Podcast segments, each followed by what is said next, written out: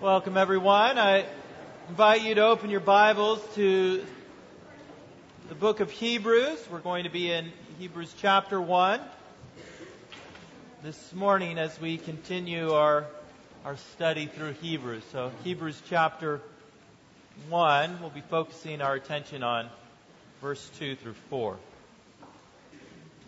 Now, during the height of the Enlightenment in the 18th century, there was a skeptic philosopher named Gotthold Lessing, and he declared that there was a ugly, broad ditch between the modern human mind and the supernatural claims of Scripture. And what he meant by this statement is that in modern society, we have developed to realize that the only truths that we can have absolute assurance of are what he called necessary truths. Things like mathematical equations. We can know that 2 plus 2 equals 4. Things like logical truths, statements such as there are no mammalian snakes, right? By definition, that is a true statement. Or observable, repeatable phenomenon, right? We can have assurance that water at sea level will boil at 212 degrees Fahrenheit because we can do it over and over and over and over again. We can know that these things are true. But if a claim cannot be verified in this manner, then you have no basis for knowing that it is true. And you might think, well, what does this have to do with me? I don't really care what this Gotthold guy said 300 years ago. But you should care. Because this skeptical approach to knowledge has become the very foundation of our modern search for truth. It has been so widely accepted and taught that most people don't even realize that they are operating under this belief about truth. That unless we have been self-consciously aware that this is the way we do it, we continue to walk in this idea that the only things that we can assure ourselves that we know are these necessary truths, as Lessing called them. And maybe we feel justified in believing in this conception of truth. I mean, it has gotten us to the moon, hasn't it? It's given us skyscrapers and automobiles and modern medicine and nuclear energy and cell phones. It's hard to argue with the results of modern enlightenment thinking and where it has brought us. However, if we assume the premise is true, then we can never have assurance of the most fundamental experiences and desires of human life. If we believe that these necessary truths are the only truths, that, then we have no basis to know things like love. How do you know that you love your child or your spouse? How can you prove its reality? How do you know that the Elijah concert was beautiful or that the sunset over the Grand Canyon as the thunderstorm rolls in is sublime? How do you know that it's wrong to break a vow or to steal someone's property or to kill the innocent? None of these things are verifiable by necessary truths. And so they are all covered in a shroud of doubt and uncertainty, placed on the other side of what Lessing called this ugly, broad ditch. And the most fundamental human realities become matters of merely taste or opinion. We are left utterly alone, surrounded by art and music that is just garbage, digital representations of reality, divorce, theft, and abortion. And we know that these things are wrong. We know that they are not beautiful. We know that they are not true, but we have been given this conception of truth that makes it so that we have no assurance and no ground to say that they are such with no assurance that there is meaning or purpose, or that there is joy or hope or peace. If we accept this belief that we can only have assurance of necessary truths, then we can never know God. Because He is not an equation, He's not a theorem of logic, and He's not a repeatable, observable scientific fact. Rather, God is a person, a spirit, infinite, eternal, and unchangeable. He dwells in light that is unapproachable.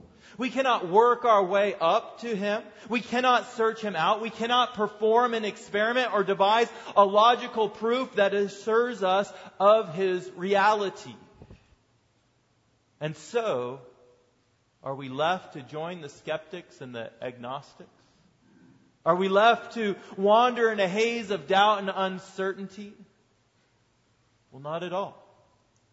Because despite the assertion that we can only know clinical objective realities, the truth is we know much more than what our Enlightenment philosophies will allow us.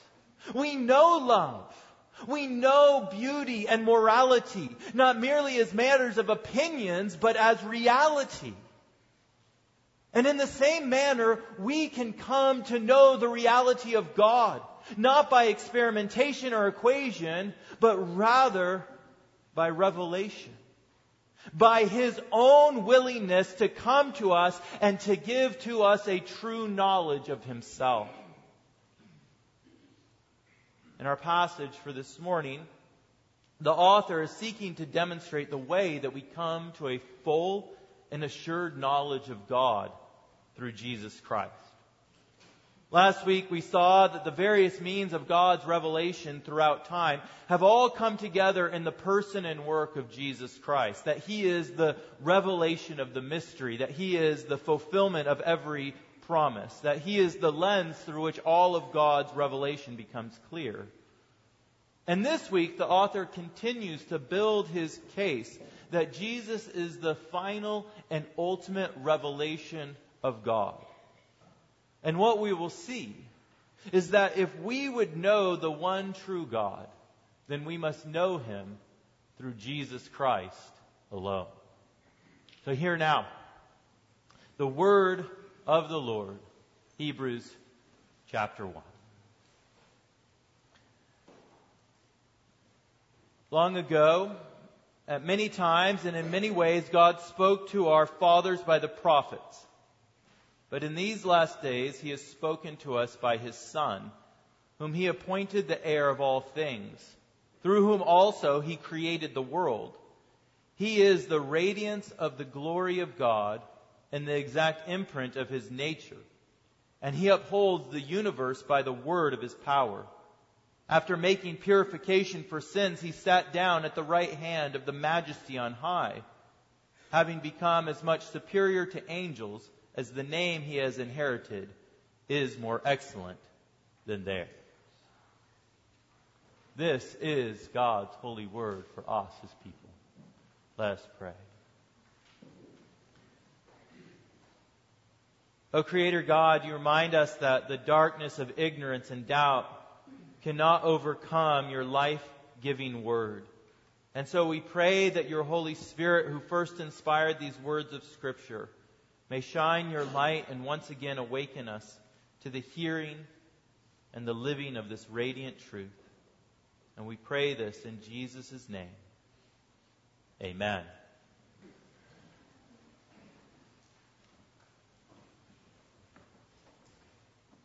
We're all familiar with the situation in which a parent grows older and they give to their child what we call the power of attorney.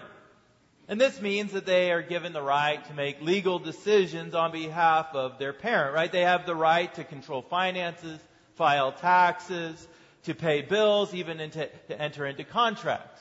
And a medical power of attorney means that they can make decisions about health care and treatments, right? There's a passing authority from one generation to the next. And the person who has the power of attorney, attorney can act on their behalf. And in our passage, a similar dynamic is being described. Now, not one in which God has grown older and needs someone to take over, but rather one in which God's Son is given authority to act and speak on his behalf as the heir. We see this playing out in verses 2 and 4. So first in verse 2, we read, In these last days he has spoken to us by his Son, whom he appointed the heir of all things. Then in verse 4, if you look down there, it says, having become much superior to angels, as the name he has inherited is more excellent than theirs. While much is being communicated in these verses about the Son being the heir of the Father, the primary point is that as the heir of God, Jesus has the right to speak on behalf of God. So in verse 2, the Son's appointment of the heir of all things means that he has the right to speak the final word, right? In these last days, he has spoken to us by his Son, whom he appointed the heir of all things. And in verse 4, this inheritance that he has is superior to angels in his revelation of God. You see, we miss the point if we forget what an angel did. The name angel itself means messenger. And these spiritual beings are messengers of God. The Jewish people believed that God's law, His word, was given through the mediation of angels. God spoke by these messengers. But the Son, as the heir of the Father, is a superior, brings to us a better revelation than the angels before him. You see, just as a power of attorney has the right to speak binding words on behalf of another, so too does Jesus Christ have the right to speak on behalf of God. To the extent that everything that Jesus says is in fact what God says. Everything that he does is what God does. The whole world has been given to him as the heir, and therefore he has the right to reveal God to whomever he chooses. This is what Jesus meant when he said in Luke chapter 10, All things have been handed over to me by my Father. Right? I am the heir of all things. Everything has been given to me. So what is the point? Why does he say that? Well, he continues. And no one knows who the Son is except the Father, or who the Father is except the Son, and anyone to whom the Son chooses to reveal him.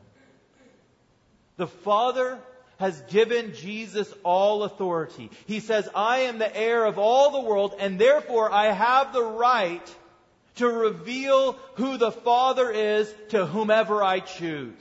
It is my prerogative, says the Son. This is why we must come to know the Father through the Son. This is why Jesus Christ alone is the path to full assurance of who God is.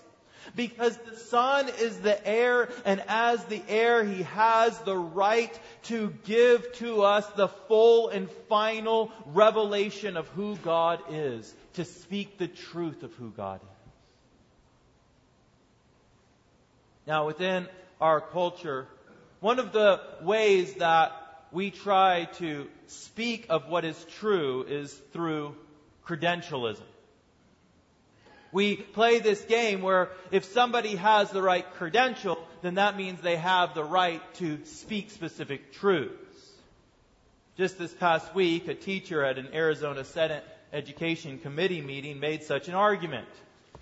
You see, they were debating a bill that would ban sexually explicit material in schools along with material that promoted gender fluidity and normalized things like pedophilia. And this teacher was arguing against the bill. And she said parents shouldn't be deciding what their children learn because they haven't been trained. She said, quote, I have a master's degree. We all, referring to the teachers, have advanced degrees. What do parents have? And the same argument is made over and over again in our society.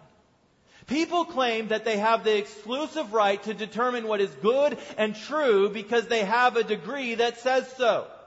So don't believe your lying eyes, you ignorant fool. You don't know what is best for your own children.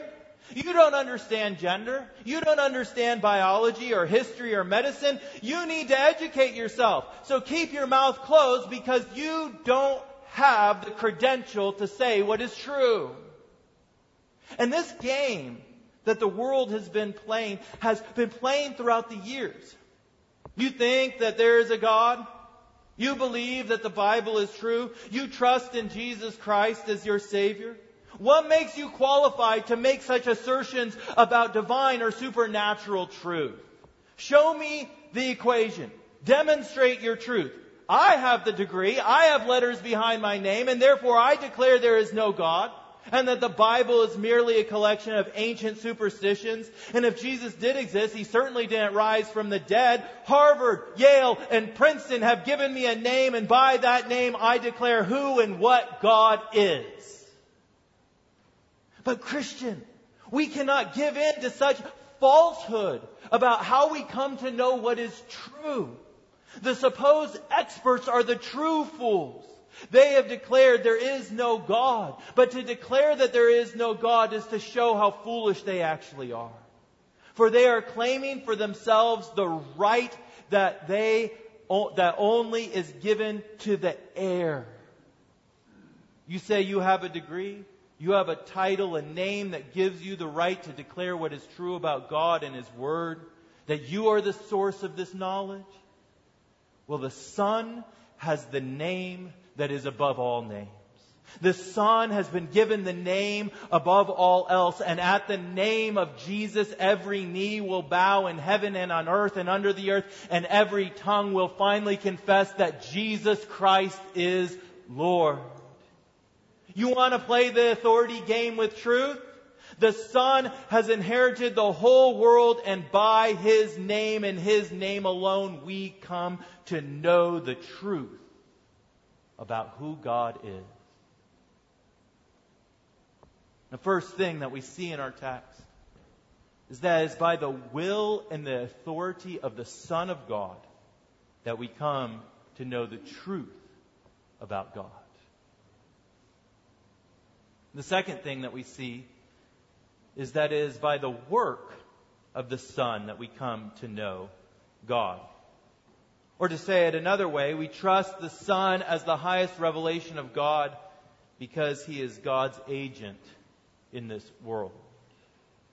Look at what the author writes about the Son as God's agent, beginning at the end of verse 2, and then we'll skip into verse 3. He says, Through whom also he created the world. And after, and he upholds the universe by the word of his power. After making purification for sin, he sat down at the right hand of the majesty on high. The text shows us four ways that Jesus acts as God's agent in this world. First, we see that it is through the Son that God created the world. The Father willed creation, and the Son accomplished the Father's will to bring it about. It is the Son who brought everything into existence. This truth is declared elsewhere throughout the Bible. The Apostle John declares, All things were made through him, and without him was not anything made that was made. In Colossians chapter 1, we read, For by him all things were created in heaven and on earth. All things were created through him and for him. You see, the Father brought this world into existence through the agency of his Son. Second, the Son sustains the world. As the text says, he upholds the universe by the word of his power. The very world in which we exist continues to exist because of the word of the Son. If he were to declare the end of the world, it would be the end but rather he keeps the world going forward. He keeps this earth rotating on its axis. He keeps it revolving around the sun. He keeps galaxies and molecules operating according to their purposes. He keeps the world from flying off into chaos. And the very ground of logic and predictability by which the deniers of God would make their vain arguments are the very things that are upheld by the word of the Son. As Paul explains, he is before all things, and in him all things hold together. You see, God the Father sustains the world through his Son. The third thing we see is that the Son redeems the world.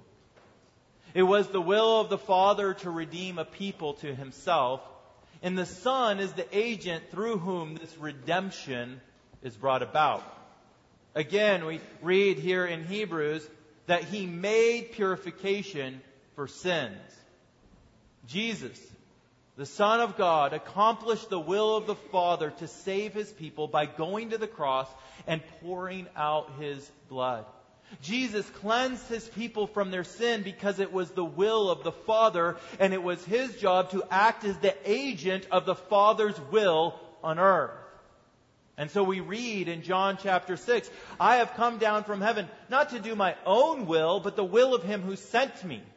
And this is the will of him who sent me, that I should lose nothing of all that he has given me, but raise it up on the last day. For this is the will of my Father, that everyone who looks on the Son and believes in him should have eternal life. It is God's will that as we look to Jesus Christ in faith and what he has accomplished, we have eternal life. It's through the Son that God created the world and sustains the world and redeems the world. And the fourth thing we see is that it's through the Son that God brings the world to its appointed end. For the Son is sat down at the right hand of the majesty on high. Now, this phrase is repeated throughout the New Testament that Jesus ascended to the right hand of the Father. And it means that Jesus has taken up the authority to bring the world to its appointed end. He is worthy to open the scrolls, as the book of Revelation puts it. Or in 1 Corinthians 15, that he must reign until he puts all enemies under his feet, and the last enemy to be destroyed is death. The Son is God's agent for bringing about his will, and the Son perfectly accomplishes all that the Father has given him. Why is it that we should look to the Son to know the Father? Because the Father is known through the work of the Son. The Father is known in and through creations because the heavens declare the glory of God. The Father is known through the sustaining of the world, for it is in Him that we live and move and have our being. The Father is known through the act of redemption, for God so loved the world that He gave His only begotten Son. And the Father will be known when all is brought to its ultimate end and when all of God's enemies are destroyed and death is no more. And it is the Son who accomplishes all of this work. Now, as you've no doubt noticed, I've been jumping back and forth between verses 2 and 4. I began with the outermost phrases to show that the Son is the heir of the Father. I proceeded to the next rung of phrases to show that the Son is the agent of the Father. And now we come to the very middle of this section of Scripture to show that the Son is the glory of the Father. This approach is not by coincidence or happenstance, for throughout Scripture, the authors tend to make arguments in this manner. They begin with their first point and proceed to their second point and hit their third point, and then they go back to their second point, and then they end with where they began with their first point. You see this structure all throughout Scripture, and it is done so that this third middle point receives the most attention, is highlighted. It's the most important idea. And therefore, in our text, we see that the most important thing to know is that the Son is the glory of the Father. This is why we look to Him and have assurance that He is the highest revelation of God, because He is the very nature of God Himself. That is to say, we know the Father through the will of the Son, through the work of the Son, and finally through the person of the Son. Look at verse 3. There we read He is the radiance of the glory of God and the exact imprint of his nature. As the rays of the sun display the brightness of the sun, so too does Jesus shine forth the glory of God. Jesus is the exact display of the nature of God. And this is why we must look to Jesus as the fullest revelation of God Himself, because by His very nature, He is a display of God. In fact, He is the exact imprint of God. He is the possessor of God's divine nature. He is the very glory of God himself. Elsewhere we read that he is the image of the invisible God and that he has equality with God. Why should we look to the Son as the fullest revelation of the Father? Because the Son is God himself. Jesus is not merely a new prophet. He is not a wise religious thinker. We know and believe the revelation of God that Jesus brings because Jesus is God. And therefore, He is the perfect and full revelation of who God is. This is what it means when Jesus says in John 14, 9, whoever has seen me has seen the Father. Or what Paul means when he says, for what we proclaim is not ourselves, but Jesus Christ is Lord. For God, who said, Let light shine out of darkness, has shone into our hearts to give the light of the knowledge of the glory of God. Where? Where do we come to know the glory of God? In the face of Jesus Christ. You see, Jesus is not just a reflection of God's glory. He's not a mere messenger of God's glory. Jesus as the Son of God is God's glory. And if you would know God, and if you would have assurance that you know God, then you must know Him through the Son, through Jesus Christ alone.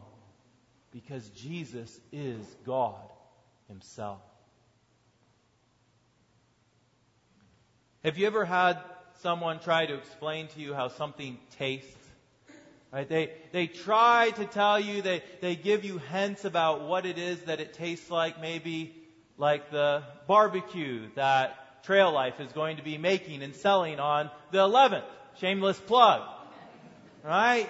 It's smoky, it's tasty, it has some sweetness to it, some saltiness to it, the fat is rendering out of it, and you're like, mmm, that just tastes so good. But until you actually put it in your mouth and experience it, which you can do, if you look online, I do have a point here. It's not just to sell barbecue for trail life. Until you actually taste it, you don't know the full reality of it. You might know true things about it, but you haven't experienced it yourself. And what the author of Hebrews is saying is that God has spoken to us. He's told us about Himself. He's told us true things about Himself throughout time, throughout history, throughout His prophets. And yet, now, in His Son, Jesus Christ, you come to know who God is in fullness because you are not just hearing about God, but you are seeing God Himself. This is what the Word of God is saying to us this morning. The way you come to know the reality of God is through Jesus Christ. For in Him the whole fullness of deity dwells bodily. This is why Jesus is the final word. Because through His will, He is God's heir. Through His work, He is God's agent. And through His person, He is God's glory. In John chapter 17, Jesus says, This is eternal life, that you would know the only true God and Jesus Christ, whom He has sent. This is what eternal life is to know God. But what about that ugly, broad ditch? What about that chasm that lies between our knowledge of necessary truths and supernatural truths? The gap between our knowledge of creation and our knowledge of the Creator. How can we have eternal life? How can we know God if there is such a gap? Well, our culture tells us that there is no way to know God. Now you can have opinions about it, that you might have a particular religious taste, but without a logical theorem, without a mathematical equation, without a scientific repeatable experiment, all of your knowledge about God is unjustified. It's just your opinion. You think you know God, but you don't. But the Word of God teaches us that this gap has been bridged. That light has shone into the darkness. For the eternal and invisible God has become man. The Word has become flesh. Full divinity has joined to full humanity, and these two distinct natures exist in the one person, the man, Jesus Christ. The gap has been filled. You can truly know God. This is how we have a knowledge of God through the will and the work and the person of Jesus Christ. We know His will for our salvation. We know His work of dying and rising and coming again. We know His person in the face of Jesus Christ. You need not submit to any other demands to prove or to justify what you know to be true. Because God has given to us His Son. In the name of the Father, and of the Son, and of the Holy Spirit. Amen. Let us pray. Oh, Father God, we confess that we are dazzled by the achievements of those who would claim that we can only know for certain what we can prove according to their means. Father, we confess that so often this line of thinking brings us doubt and causes us to wonder how we might have assurance. We pray that this morning as we hear your word, that we would see the truth of the reality that you have revealed yourself fully, that we might have full assurance that we know you in your Son, Jesus Christ. Oh, Jesus, would you open our eyes by the power of the Spirit to walk in such assurance of knowledge? We pray this in Christ's holy name. Amen.